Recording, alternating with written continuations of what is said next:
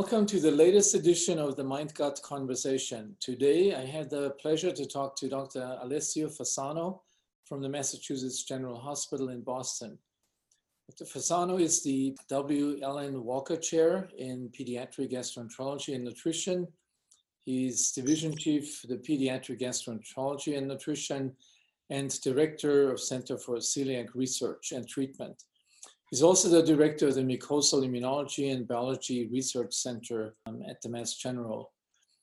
He is a leading international authority on the topic of gluten related disorders and the author of a widely praised book about all aspects of gluten related disorders called Gluten Freedom. The nation's leading expert offers the essential guide to a healthy gluten free lifestyle. Welcome to the show, Dr. Fasano. Thank you for having me. So let me start out with a very general question. Um, when I went to medical school, celiac disease was a relatively rare disease in children, which presented with failure to thrive and complications of malabsorption. Today, the picture is quite different. Gluten has become a household name, and millions of people try to limit their gluten intake or avoid gluten altogether. Um, how, how did this change happen? it was a, a dynamic process, so to speak, because again, uh, when uh, celiac disease was described the first time, it was perceived a pediatric condition that destroyed the intestine. We didn't know why. Uh, at the beginning, we didn't know what was causing this. And um, eventually, uh, because of the intestine not working properly, uh, the outcome of the uh, disease was going to be maldigestion of foodstuff that will go through, bottom line. And with that, malabsorption. And therefore, the classical picture of celiac disease was, you know, the kids with a big belly, no subcutaneous fat. In other words, mal- malnourished kids that we see now uh, from third world countries, but they are malnourished because they don't have food. These kids, they have all the foods in this world, but cannot make use of it over time, uh, the disease has been radically changing the way they present itself. Um, first of all, with age. Now, uh, you know, you can develop disease, the disease at any age, even if you're 85. That even if uh, the um, landmark is still the uh, destruction of the intestine, now we know to be an, an autoimmune process. Symptoms that can go well beyond the GI tract. So it's what we call a systemic disease. There is no tissue organ that's spared and has comorbidities with many autoimmune diseases. So meaning that, you know, it's, it's pretty much in the same kind of, uh, um, you know, group or category of diseases uh, that has been changing over time. So it's not just premise of celiac disease, but many other autoimmune diseases are changing the way that they present itself clinically. The reason are not completely understood, but probably because, you know, not because of the genetic component that's been the same, but the environment that really leads to celiac disease, besides gluten as the trigger that was discovered during World War II. Uh, other elements of the environment may change really the clinical outcome and therefore makes this a sort of clinical chameleon.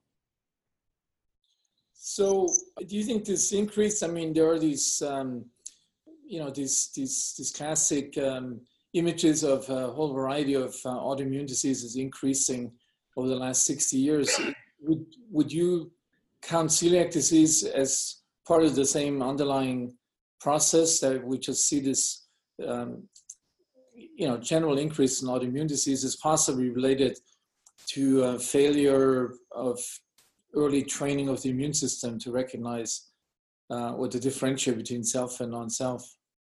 Yeah, I mean, you know, epidemiological studies from our group and many others seem to suggest that, you know, celiac disease shows the same uh, epidemic, uh, you know, trend that other autoimmune diseases like diabetes and multiple sclerosis and rheumatoid arthritis have been showing the past four or five decades in industrialized countries and again, uh, you know, this is another sign that we're changing the environment too fast for us to adapt because, you know, the timeline is not, you know, uh, compatible with mutation, genetic mutation to explain these epidemics. It's rather than, again, the environment, the second key component that leads to autoimmunity, has been changed so radically that, as you mentioned, we're not capable to really give the immune system the capability to mature and understand, you know, when to unleash inflammation to defend us or when it's trivial, it should not be done. Mm. What percentage of people that have celiac disease based on positive blood tests or mucosal biopsy have symptoms or asking the other way around, I mean, how many are asymptomatic? A fair amount. Um, we discovered this um, by this epidemiological study in first degree relatives that by definition, because of higher risk, uh, we routinely screen when a family member is diagnosed with celiac disease. And we discovered that, you know, uh, almost 30, 40% of people with celiac disease, they don't have symptoms. And, you know, again, um, this is also based on some general population tests that have been done um, on, you know, non-risk, you know, individuals like school children were screened routinely um, to find out, you know, what was the prevalence of celiac disease in any given country, and we realized that a fair amount were asymptomatic. Now, this should not be a surprise because, again, if, the destruction of the intestine is the long tube that you know uh, average between 10 and 20 feet long is limited and that part that is the is inflamed doesn't do anything specific the rest of the intestinal tract can really compensate and you don't develop symptoms. But as the damage progresses to a critical point you will be put over the edge and you will become clinically apparent there's a particular patient that I saw, and I would like to get your opinion uh, on that. So, um, it's an individual, actually physician, who never had any gastrointestinal symptoms, ate a completely normal diet until he had a routine blood test done for celiac disease. He wasn't sure why that was done. And he was told by his physician to go on a strict gluten free diet, which he did. When he was traveling in Europe, he wasn't able to stay on his strict diet for two days and became violently ill. He becomes so sensitized by this experience that he's now paranoid to travel anywhere out of fear that such an episode may recur. And actually, he has had recurrent episodes like that. So, an individual that was completely asymptomatic, um, um, celiac disease or marked celiac disease, detected on a routine blood test, went on a gluten free diet, and then um, his whole he basically developed severe celiac disease, symptomatic celiac disease. How, how do you think that's possible?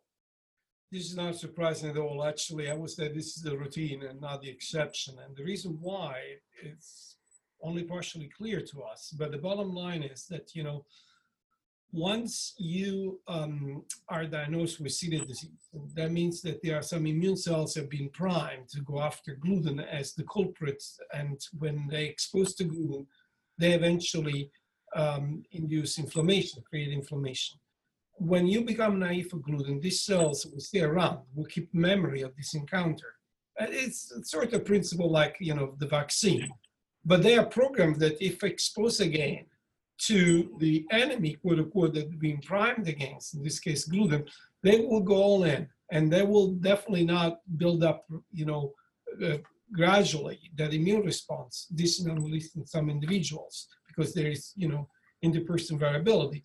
And you may eventually develop symptoms because of this severe inflammation that's built up by these immune cells that keep memory of being primed against gluten uh, even people that they have symptoms, uh, for example, have been you know symptomatic, uh, and that's how they were diagnosed with celiac disease, and they go on a gluten-free diet. When cross-contaminated, they can develop symptoms that are completely different to the starting symptoms. So maybe that you know abdominal pain brought them to the diagnosis, but eventually, if exposed, they have you know joint pain, or you know uh, they they they have violent headaches, or they have you know skin rash.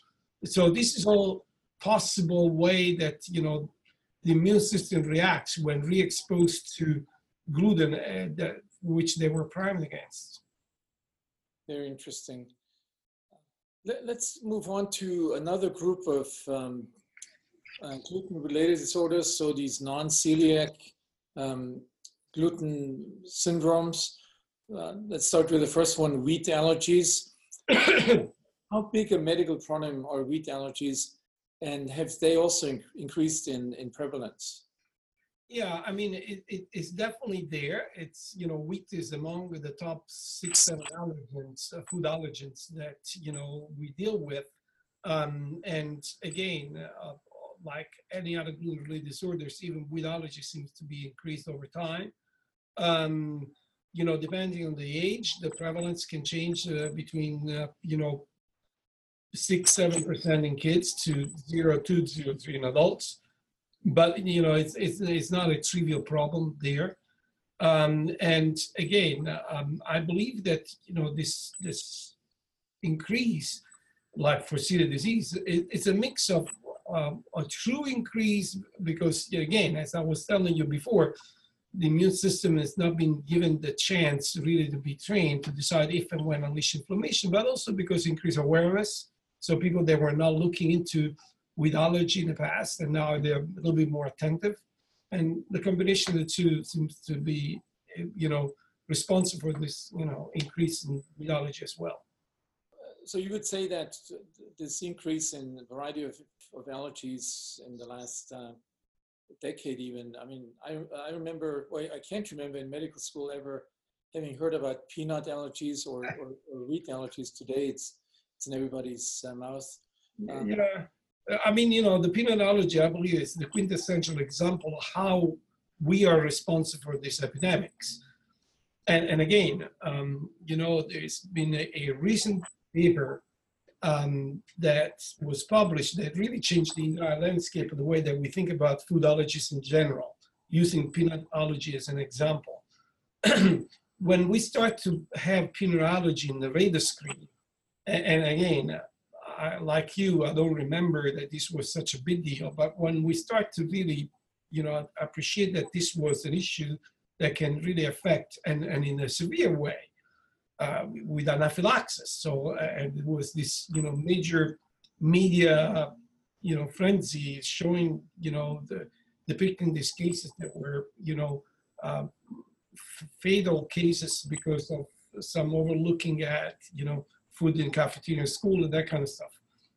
Uh, we were told the best way to manage this is really to delay as much as possible the introduction of peanuts in our diet. So again, we give it the time of the immune system to mature and know how to handle that.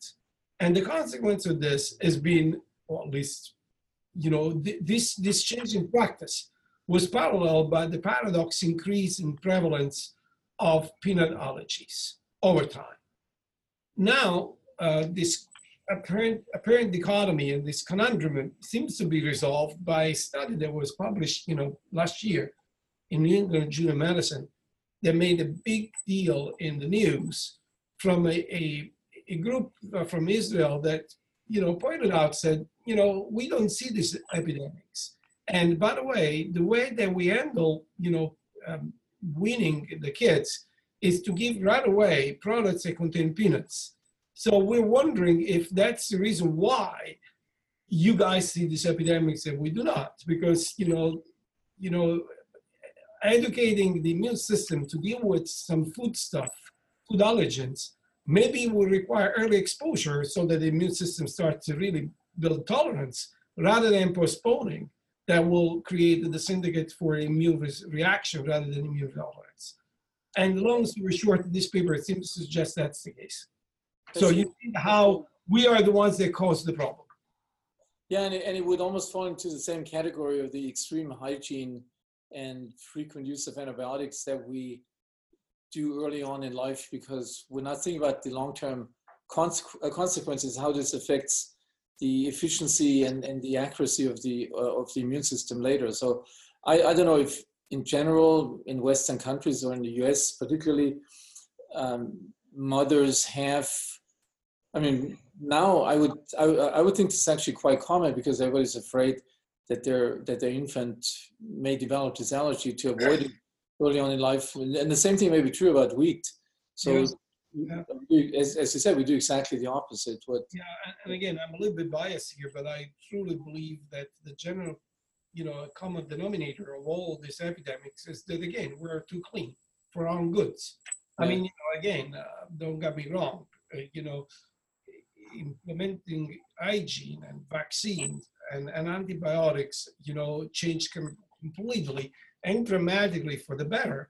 The landscape, uh, increasing our, you know, life expectancy, you know, doubling it pretty much in the last century. But I believe that we went too much in the extreme because, as usual, there is a middle ground that it makes more sense. And, and going to the extremes, you know, what we did, we really stopped the acceleration of this infectious diseases so we don't die fast of infectious diseases anymore. But we die slowly of chronic and inflammatory diseases. They are the consequence of not allowing the immune system to learn.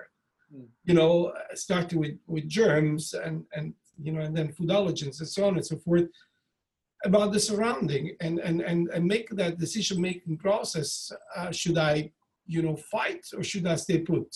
And if you are not exposed, later on everybody becomes an enemy, no matter if we talk about a germ or wheat or peanuts, and the immune system has been built that way. You know, I keep saying that the first thousand days of life are crucial for that learning process. And, you know, um, if we don't play the cards well and we let the immune system understand if and when it's time to unleash inflammation during these first thousand days, you know, the, the, the outcome of that is that, you know, the immune system is not, you know, trained the proper way that's supposed to be trained as evolution of two million years uh, will have taught. And now it finds itself in a totally different kind of a of landscape and, you know, just fights. So do you think, uh, I mean, it's always hard to predict the future, but I mean, do you think, you, I mean, unless we really respond to this properly, to this challenge, that we'll see a continued increase and uh, increase not just in terms of severity, but also in number, percentage of the population that will develop these, these allergies? I think that if we don't learn the lesson and make the adjustment that is necessary, uh, really to slow down and eventually stop these epidemics, uh, I don't see, you know, how they will slow down by themselves. Um, you know, uh, again, history taught us that that's the case, and I believe that it will be un- un- unwise on our hand to not learn the lesson and change, you know, the uh, practice. Again, I'm not advocating, you know, that we don't use antibiotics anymore or we stop using vaccine. That would be absolutely inappropriate. But to use them when it's necessary. So, for example, the first three years of life, the use of antibiotics, it's very rare because the vast majority of infections in that age are viral infections that, by definition, do not have any return on investment using antibiotics. And of course, vaccines are absolutely necessary because we see what is the consequence that we pay if we stop vaccinating our kids. That will be an even higher, stra- you know, uh, you know, travesty. But easy fix would be to allow the kids to go out and play in the backyard and put the hands in the dirt, as we've been doing for millions of years, rather than you know, uh, don't allow them to you know, to, to, to eventually be exposed to, you know, the variety of uh, environmental stimuli that help the immune system to stay strong and defend us rather than attack us. Okay, well, let's move on to the third of these um, gluten, the non-celiac gluten sensitivity. Uh, so in comparison, celiac disease or wheat allergies, this seems to be a more controversial topic, but one that apparently affects millions of people in the US. Do you, do you believe this is a real disorder? I, I do, I, and, and I have to say I was skeptical myself at the beginning because, you know, again, um, the, the, way that this non-celiac gluten sensitivity came into the picture again, because it was already described in the 70s and then mid 70s, and then we completely abandoned it and forgot about it, is because with the increased popularity of you know, an awareness about celiac disease and the increased popularity of gluten-free diet, we kept having people come into our clinic. They claim and blame that they were sick because of gluten. When gluten was excluded from their diet, they felt better. And we, at that time, were operating based on our rules. The rules were if you don't have celiac disease, you don't have business to be on a gluten-free diet. So once we ruled out celiac disease in these people, we recommend to go back on a regular diet because you know they would not have any return on investment or any improvement their symptoms, either than placebo effects uh, in staying gluten-free.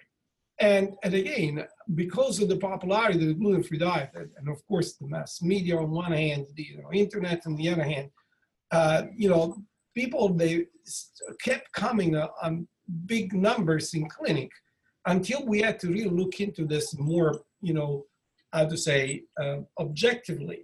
And I have to say that, you know, uh, we end up to uh, find out that there is such a thing. the mechanism is slightly different from celiac disease. So in celiac disease, there is a, an autoimmune process in which the adaptive immune system comes in and kicks the chain of events that leads to the autoimmune insult to the gut.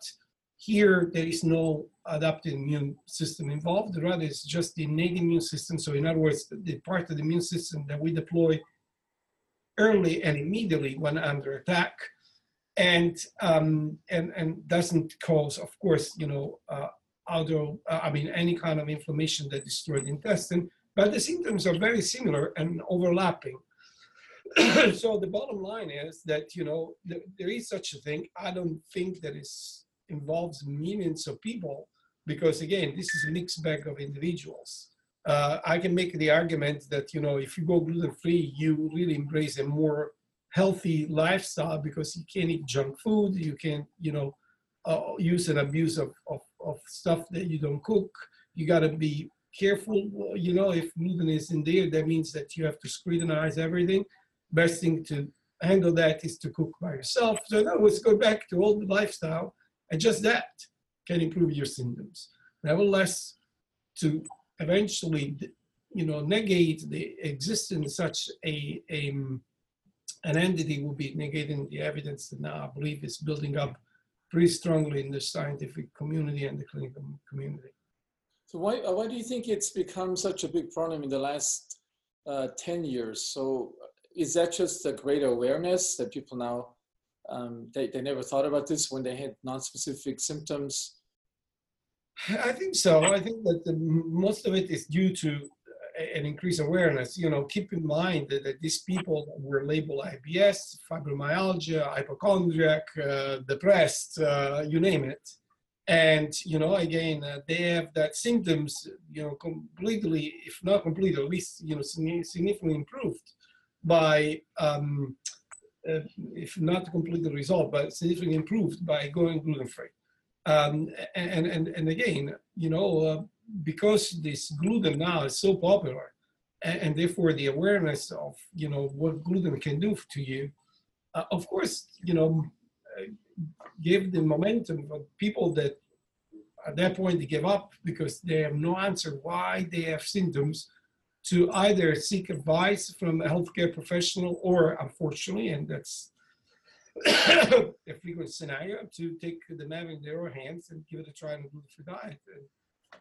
They seems to feel better. Um, there, there, there, currently no um, agreed upon biomarkers to make a definitive diagnosis, and um, several control studies not all of them, but several have failed to clearly identify gluten as the offending agent. Um, it's obviously a big problem because of the overlap with IBS um, to, to, to really know does somebody have this, this non-celiac gluten sensitivity it a functional GI disorders? Would you, would, would you agree with that? Yeah, I, absolutely, I do. Um, and, and, you know, just keep in mind, it's true, uh, the, the major conundrum uh, which we can't make sense of anything here from the you know diagnosis to epidemiology, so count how many people are really affected, is the lack of biomarker or biomarkers. And, and you know, I want just to refresh the memory of people that may not have seen the you know history of celiac disease. This this is like celiac disease 30 or 40 years ago. We didn't have biomarkers.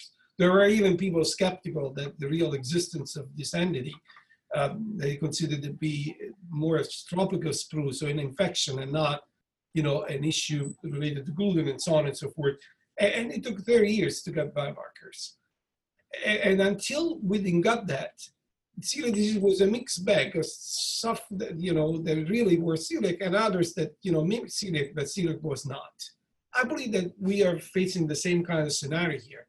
You know, because the symptoms sound vague and non-specific, and, you know, IBS, one of them, but the chronic fatigue, uh, the, the headache, the joint pain, you know, all nine yards and so on and so forth. If we want to go through the laundry list of causes that give those kind of sign or symptoms, we'll still spend the rest of the day and tomorrow going through this list. Uh, this is not like diabetes. You drink a lot, you pee a lot. It can be anything else about diabetes. This is goes lateral and, and vague. Um, so, uh, and that's the reason why, you know, it's such a challenge. Now, if you want my personal opinion, um, is gluten the culprit of this? I believe that it is. Is the only trigger that eventually can give you non-celiac gluten sensitivity? I'm not convinced that is the case. Probably there is something else in there. There are other proteins uh, like uh, these ATIs or uh, amylase trypsin inhibitors that seems to be involved in this autoimmune process. Who knows what else is in there? The ones that really create a lot of confusion, in my humble opinion, is the FODMAP, so this fermentable oligosaccharides that you know some people claim to be responsible for non-celiac gluten sensitivity. And while for the IBS component, this can be definitely the case because you know this sugar creates symptoms because they are they are fermentable, and when in, in, in just in large amount they got in the colon, and the fermentation of the sugar will produce gas, and with that gas, distension, irregular bowel movements, you know, cramps, all the symptoms that characterize IBS. Um, that will not explain the extra-intestinal symptoms that these people experience. They are purely on an immune basis. So that's an immune reaction that gives inflammation. So, um, you know, uh, that makes a huge difference between what we call a food intolerance, like food map intolerance, in which that's what we're talking about, and a food sensitivity, like in this case, in which there is an immune component that is creating inflammation that leads to symptoms. So um, this is a long way to answer. I don't think that gluten is the only culprit of the symptoms these people, but I don't think that FODMAP is the driving force. Okay. Um, quick answer to this question. I mean, along the lines of, of, of, of, your previous answer, do you think there's any evidence to support benefit of a gluten-free diet in, in certain psychiatric disorders, such as autism spectrum disorders, anxiety, or even schizophrenia? I do, and, and, the reason why I believe that is the case because you know we have published you know now extensively the evidence that there is such a thing, but even forget about our data. If, you look into the literature, and probably one of the most controversial you know uh, debates in the autism uh, you know uh, field, for example, is useless um, um, the, the, the, the return on investment on embracing a gluten-free, casein-free diet. And here you find a very, how to say, animated dichotomic discussion between the, uh, uh, the believers and non-believers. The believers that they think that everybody should go gluten-free among kids uh, with autism because they will benefit from that, and non-believers that you know they think that this is not going to make any difference. To the point in which the NIH stepped in and, and, and, and you know, the FDA as well. I said, let's do this right. Let's do this in a double-blind fashion. Let's do a Cochrane analysis and so on and so forth. And the outcome of that was, as expected, I believe, that was inconclusive because some studies confirmed some benefit and some studies negated the benefits. The, the reality of the story, and I believe that's again my very personal opinion, is there is a, a tremendous confusion or the level of expectation of the gluten-free diet as the panacea to resolve anything. We do know that is the culprit for celiac disease, and therefore we expect that 100% of people with celiac disease going on a gluten-free diet will benefit. But when we talk about other conditions in which gluten can be the culprit, I will be extremely skeptical to believe that 100% of people with schizophrenia or autism or ADHD will benefit a gluten-free diet. These are complex conditions. The final destination can be the same, but you can reach that final destination in a very different way. I give you an example again on autism. we know, and this is not controversial, it's well accepted that Fragile X can lead, among other stuff, to a clinical outcome that is out of autistic spectrum disorder. In somebody with a Fragile X, you put that person on a gluten-free diet, there is no way that that person behavior will improve because there is a genetic reason why they have the kind of symptoms. All this to say, and this is the future of medicine, in my humble opinion, that we really need to do a 360 degrees turnaround in terms of how we approach medicine. You know, three, 4,000 years ago, when this became an, a science more than an art, the, the, the doctors at that time, I'm talking about the, the Chinese school, I'm talking about the Arabic school, the, the, the, the Jewish school, the, the Greek school, the Roman schools, they were healers. Why? They were focused on individual. And then, you know, over time, we, we moved from that to the evidence-based medicine that was focused on disease. And again, there was a necessary passage because we learned so much about, you know, conditions that can make us sick. But now we realize that, you know, again, these are final destinations that can be reached by each of us in a different way. So bringing now the concept of personalized medicine. So yes, you are affected by autism, but the treatment and the management needs to be managed on you because your path to get there can be different than mine that I got to the same final destination that you went, but through a different path. So going back to the gluten-free diet, evidence suggests that roughly 20, 25% of kids with autism may have, you know, reached this final destination through exposure to gluten. And therefore, only those 20, 25% will benefit the gluten-free diet. The study that negate the studies that negate the uselessness of the, the usefulness of the gluten-free diet, they took the all comers. And if you look at the random chance, assuming that you know you have efficacy and only 20% that looks like, and you take 100 kids, and 20% efficacy means it doesn't work. But if you have biomarkers that we unfortunately don't have, that will say that individual reached the final destination to gluten and put that people only on a gluten-free diet. So those 20 out of 100, now you have 100% efficacy. And the same applies to schizophrenia. So once again, is a long way to say, I do believe there are some groups of individuals that they have neuroinflammatory conditions, they are triggered by gluten.